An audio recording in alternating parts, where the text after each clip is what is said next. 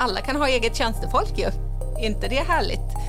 En del som vi har intervjuat också njuter av att de har ett flexibelt jobb. En fantastisk möjlighet att jobba fritt och kreativt eller raka vägen till osäkra arbetsvillkor och usel lön. Gigekonomin har de senaste åren fått allt mer uppmärksamhet och påverkar oss idag på allt fler sätt. Men vem tjänar egentligen på gigekonomin? Ja, den frågan ställer vi oss i det här avsnittet av Staten och kapitalet som är Handelshögskolans podcast inspelad på plats på Vasagatan 1 mitt i det goa Göteborg. I studion sitter nu Handelshögskolans forskare Maria Norbeck företagsekonom och föreståndare för Centrum för forskning om arbete och sysselsättning och Maria José Zapata Campos, sociolog, företagsekonom och bland annat ansvarig för forskningsprogrammet Managing Big Cities på Gothenburg Research Institute här på Handelshögskolan. Och så är det jag, Agnes Faxén, vetenskapsjournalist och forskningskommunikatör som idag håller i samtalet. Maria Norbäck, hur skulle du egentligen vilja beskriva gig? Ja, ordet gig det kommer ju egentligen från engelskans engagement som används länge inom musik och kulturbranscher. Man har ett gig, man kör gig. Och sen så har liksom betydelsen eh, vidgats så nu betecknar vi ju, när vi pratar gigekonomi nu så tänker vi oss att det är alla sorts eh, korta uppdrag. Alltså allt som inte är tillsvidareanställningar helt enkelt inom alla sektorer och branscher. Men eh, eh, om man vill titta på gig så, så eh, det, det, det pratas om i medierna är ofta de här lågkvalificerade giggen, alltså de här killarna med rosa kläder som cyklar mat fram och tillbaka på våra gator. Och det är det ju också, men det är ju också väldigt högkvalificerade uppdrag som folk gör som konsulter till exempel eller frilansare inom olika branscher. Så att det, det, finns forskare som liksom har försökt dela upp det där och då pratar de om liksom lågkvalificerade gig som antingen sker på plats, typ Foodora matbud, eller lågkvalificerade digitala gig, att man sitter och, och eh, gör nästan lite AI-grejer framför sin dator, typ, men som inte, krävs, inte kräver någon, någon slags utbildning. Och sen så finns det liksom högkvalificerade gig eh, som antingen då kan ske på plats, att man liksom är uthyrd som, eh, som gig-manager till och med. Eh, eller att man då giggar typ eh, digitalt som liksom eh, digital nomad eller så, att man kan sitta var som helst i världen och göra digitala jobb åt uppdragsgivare. Så, en utmaning för en forskare helt enkelt att försöka få ihop detta. Absolut, för att eh, det är väldigt olika utfall och väldigt olika arbets förhållanden och möjligheter för de här olika sorters giggarna. Liksom. Maria José Zapata Campos, varför tror du att gigekonomin väcker så starka känslor hos många? Jag tror att vi, många av oss identifierar gigekonomi med budföretag och matbudarbetare eh, som är det mest välkända. Vi ser dem på våra gator, det har blivit en vanlig del av vårt stadsliv som stadslandskap nästan. Många kan beställa mat, kanske så har blivit liksom, men som har exploderat också under pandemin. Och det är såklart, vi har hört mycket ehm, om hur går det med deras eh, arbetsvillkor, arbetsmarknaden har flexibiliserats etc. Så det väcker många känslor. Och på tal om känslor. För många unga har gig blivit en symbol för frihet och möjligheter. På den amerikanska östkusten befinner sig just nu handelshögskolealumnen Jasmine Morrison. Under en period verkade hon inom gigekonomin, bland annat som en så kallad digital nomad. Och för Jasmine har gigekonomin fungerat som en språngbräda ut i världen och gett henne möjlighet att uppleva saker som hon menar att hon aldrig hade kunnat göra annars. Jag spenderade tid i Argentina, Indonesien och Bali, även i östra Europa, eh, i Ungern, på olika ställen i Balkan. Många gånger i typ media så, så romantiserar man den här bilden liksom med att eh, man sitter nu på stranden och jobbar och så. Det är väldigt svårt att sitta på stranden om man tänker med skärm och grejer och få saker gjort. Eh, men det var väl så här, gå upp tidigt. Ibland hade man eh, så här, kanske en, alltså, väldigt socialt. Liksom. Man, det kunde vara, man hade en frukost med några andra för att eller lära känna folk liksom, som en så här, nätverksfrukost.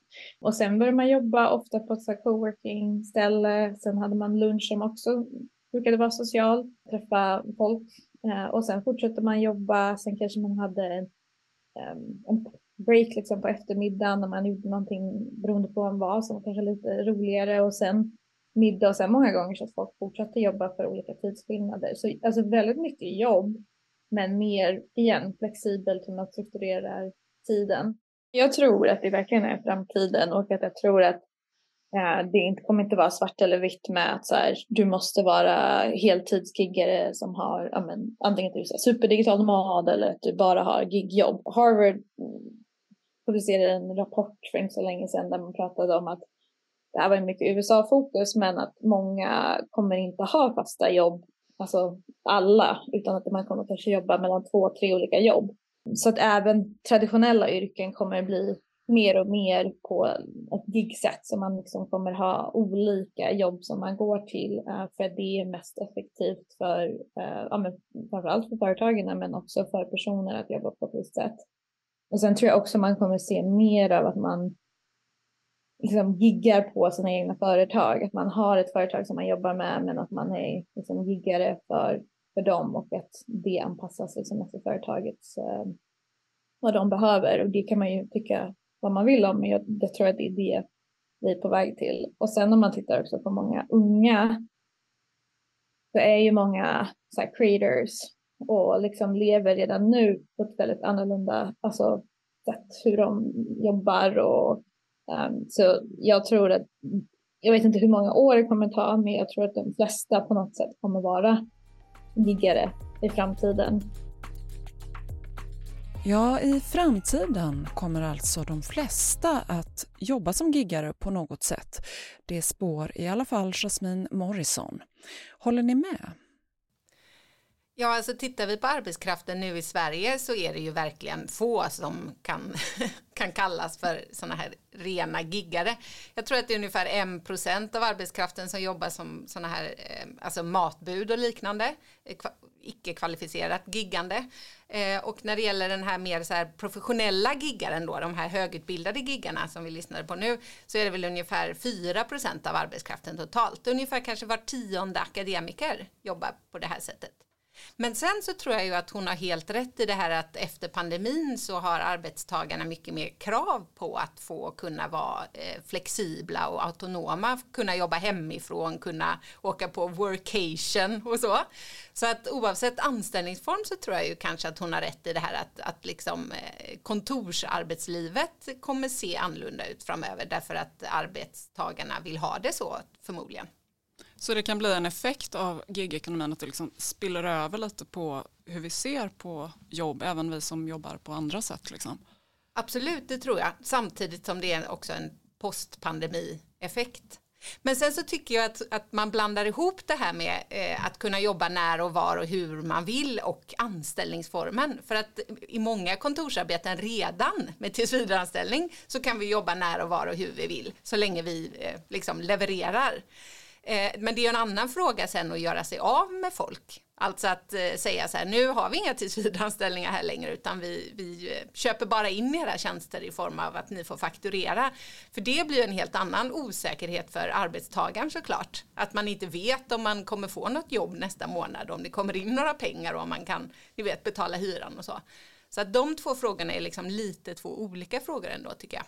Absolut, och då jag tror också att kanske den sektor som växer är den som tvingas in i den gigekonomi som skulle kanske inte välja den eh, på ett sätt. Eh, det är den sektor som växer, många som jobbar i butiker som eh, börjar komma in i den eh, gigarbetet.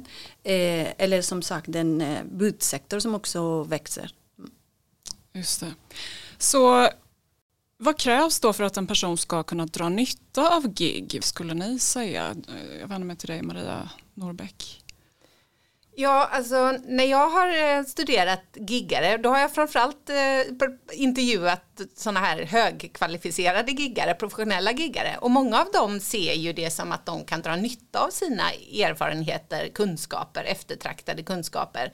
Eh, de kan ta ut högre arvoden än vad de skulle få lön till exempel. De kan vara fria, de kan jobba varifrån som helst och så. Så att det, det blir lite som att de som var vinnare och förlorare på arbetsmarknaden redan innan blir det även på den nya gigarbetsmarknaden fast ännu mer. Man på något sätt amplifierar vinnare och förlorare. Så de som hade svårt på arbetsmarknaden redan innan, de får liksom ännu värre, sämre villkor. Eh, och de som hade det lätt och var eftertraktade på arbetsmarknaden kan liksom dra nytta av giggandet. Ja, och då tänker jag på dig då Maria Zapata Campus, för du har ju varit med i en forskningsstudie i Barcelona där man på olika sätt jobbar för att hantera gigekonomins konsekvenser vad gäller arbetsvillkor. Kan du berätta lite? Mm.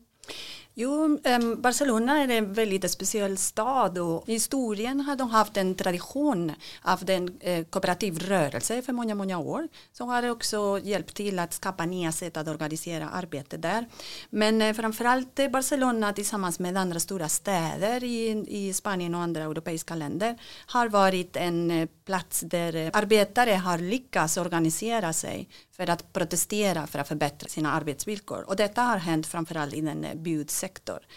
De har lyckats eh, med stöd av fackföreningar skapa nya lag på nationell nivå. Till exempel i Spanien från 2021 finns den som kallas the rider law som tvingas företag att sådana plattformföretag att anställa arbetare och informerade dem om algoritmerna som påverkar deras arbete. För det är också den bevakningsaspekt som är viktig som också eh, begränsar väldigt mycket deras, eh, deras arbete. Som en konsekvens, eh, den som jag ser till Barcelona som väldigt spännande är att först eh, stora fackföreningar Kommissionen Obreras eh, som har skapat nya avdelningar för att eh, stöta gigekonomi som traditionell fackförening har inte en ta hand om. Det har skapats också nya fackföreningar som Riders for, for Rights som skapades i 2017 och nya kooperativ plattform som har varit väldigt intressanta. En ny alternativ sätt att organisera arbetet där matbud själva kan dra nytta av fördelar av den eh, digitala ekonomin. Och då gäller det mycket de som är på plats så att säga, eller hur? Kanske inte de här digitala nomaderna som befinner sig lite var som helst i världen men just det är ganska platsbundet att kunna eh, dra igång den typen av eh, arbete eller vad säger du? Precis, det finns en distinktion mellan den som crowd-based och place-based eh, gig-ekonomi. Och eh, eh crowd-based innebär att eh, de som gör den gigarbete inte känner varandra. De är på olika platser. Däremot eh, place-based innebär att de, kan, de levererar en tjänst, till exempel bud, matbud på plats. Och detta har som en konsekvens att arbetare kan ibland träffas, till exempel precis som hände i Barcelona, när de väntar på en restaurang kan leverera maten.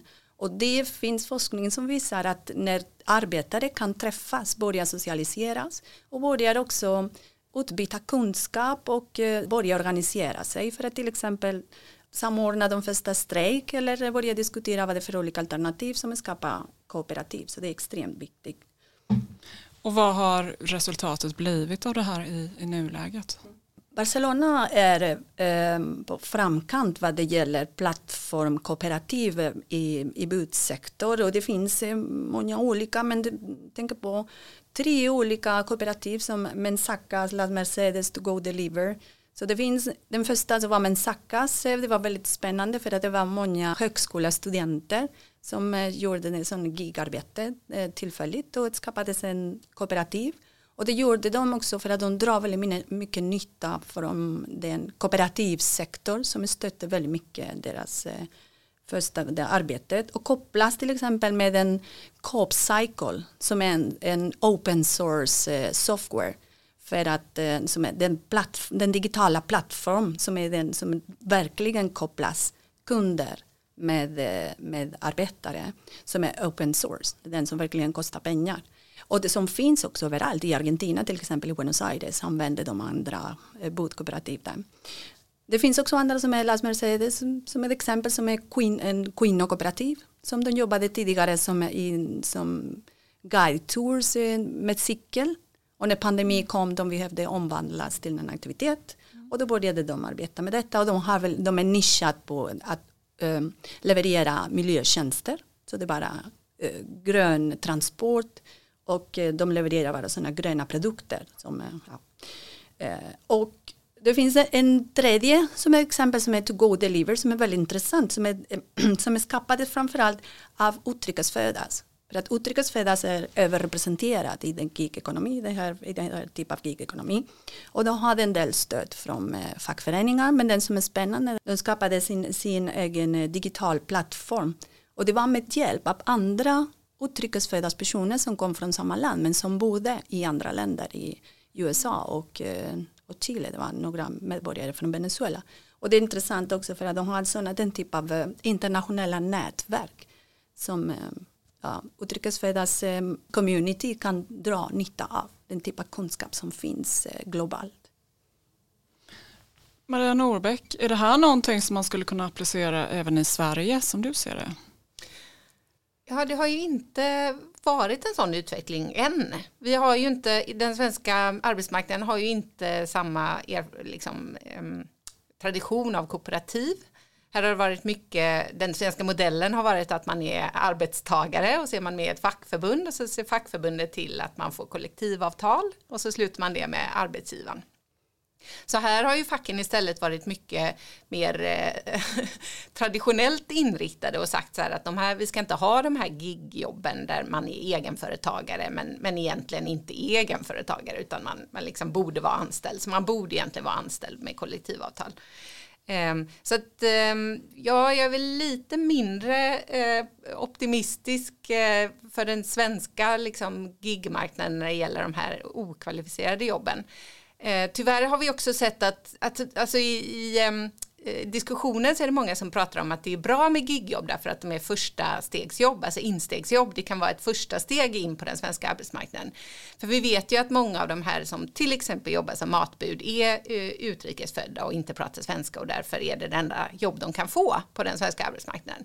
Men sen så har studier tyvärr då visat eh, när man har när man skickat ut sådana här, det kallas korrespondensstudier, när man skickar ut fejkade anställningsbrev och använder man då ett svenskklingande namn och säger att man har jobbat som gigbud, ja men då blir man kallad till intervju.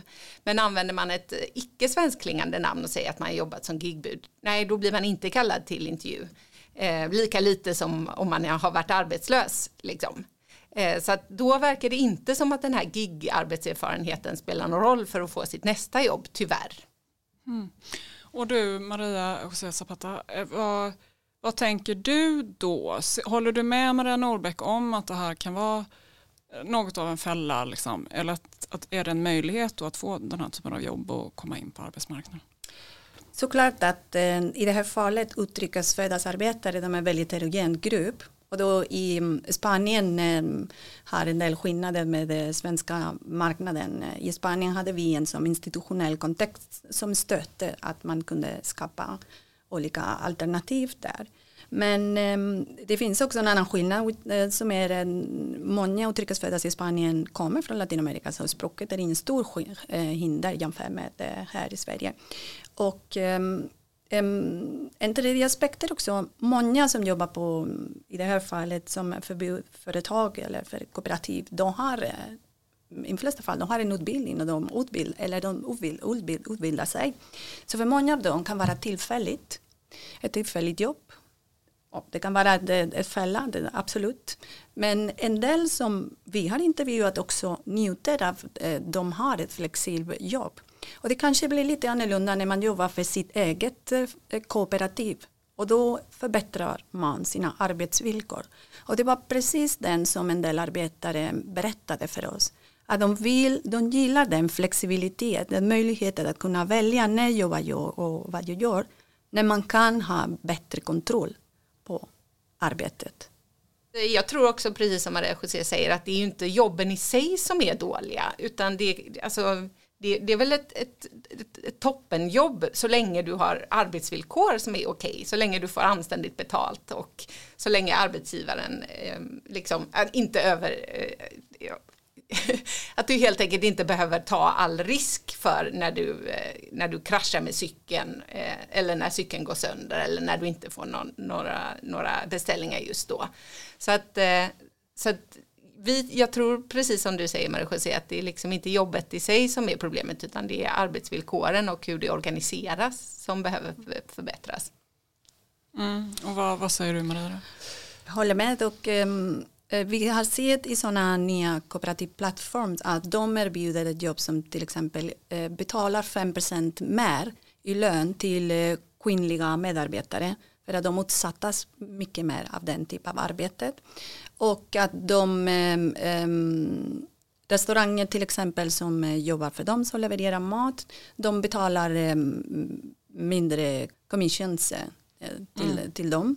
Så de, det, det, finns en, evidens som visar att det förbättrar sina arbetsvillkor när man, kan, eh, när man har möjlighet att kunna organisera arbetet eh, själv. Jasmine Morrison menar ju att GIG håller på att forma om vår syn på vad arbete är och vad det innebär att jobba. Att det skapar möjligheter för att på ett helt annat sätt vara effektiv i sitt arbete och inte vara bunden av kontorstider på det sättet vi fortfarande är på många sätt. Ja, då skulle jag vilja fråga lite hur ni ser på det här. Vilka möjligheter kan, kan vi dra av, av gigekonomins utveckling? Ja men det är ju på lite ett sätt tillbaka till framtiden. Liksom innan industrialiseringen så jobbade vi ju, du vet, när, när det behövdes hem, i hemmet alla tider på dygnet. Um, och det är ju lite det vi ser nu igen, att nu jobbar folk lite när de vill, när de kan. Vi har alltid jobbet i fickan, i alla fall eh, vi som jobbar digitalt. Och det gör ju de, ganska många nu ändå. Så att eh, ja, lite tillbaka till framtiden är det ju. Och det är ju för och nackdelar med det. Fördelarna är just den här flexibiliteten, friheten, möjligheten att, att välja själv det är ju toppen. Men sen så finns det också lite som dolda baksidor med det här att man jobbar alltid. När jag har intervjuat eh, sådana här frilansare eh, så säger de ju att nej men jag jobbar ju hela tiden. Jag kan ju inte säga när jag inte jobbar för att jobbet är ju alltid med mig liksom. Eh, och det är ju sådana baksidor som vi också ser hos, hos många idag. Ja men det tänkte jag på också i en intervjun där att Jasmine pratar om det att eh, visst man kan vara i Malaysia eller någonstans någon exotisk plats men det är väldigt väldigt mycket jobb hela tiden. Man jobbar och nätverkar och det, det finns hela tiden i ens medvetande liksom att man måste eh, skapa, göra reklam för sig själv och så vidare. Så, ja, och vad, vad säger du Maria José? Jag tänker att det öppnar för möjligheter för um, utsatta grupper samtidigt som de utsatta grupper kan bli mer utsatta också. Mm. Avslutningsvis så skulle jag eh, vilja försöka hitta någon typ av sammanfattning. Vi talar om vem tjänar på gig och ja, Maria Nordbäck, vem tjänar på gig? När det gäller lågavlönat gig så tjänar ju uppenbarligen konsumenterna just nu. Alla kan ha eget tjänstefolk ju inte det härligt? Samtidigt så vet vi att de som tar smällen är då de som, eh, eh som lider under dåliga arbetsvillkor.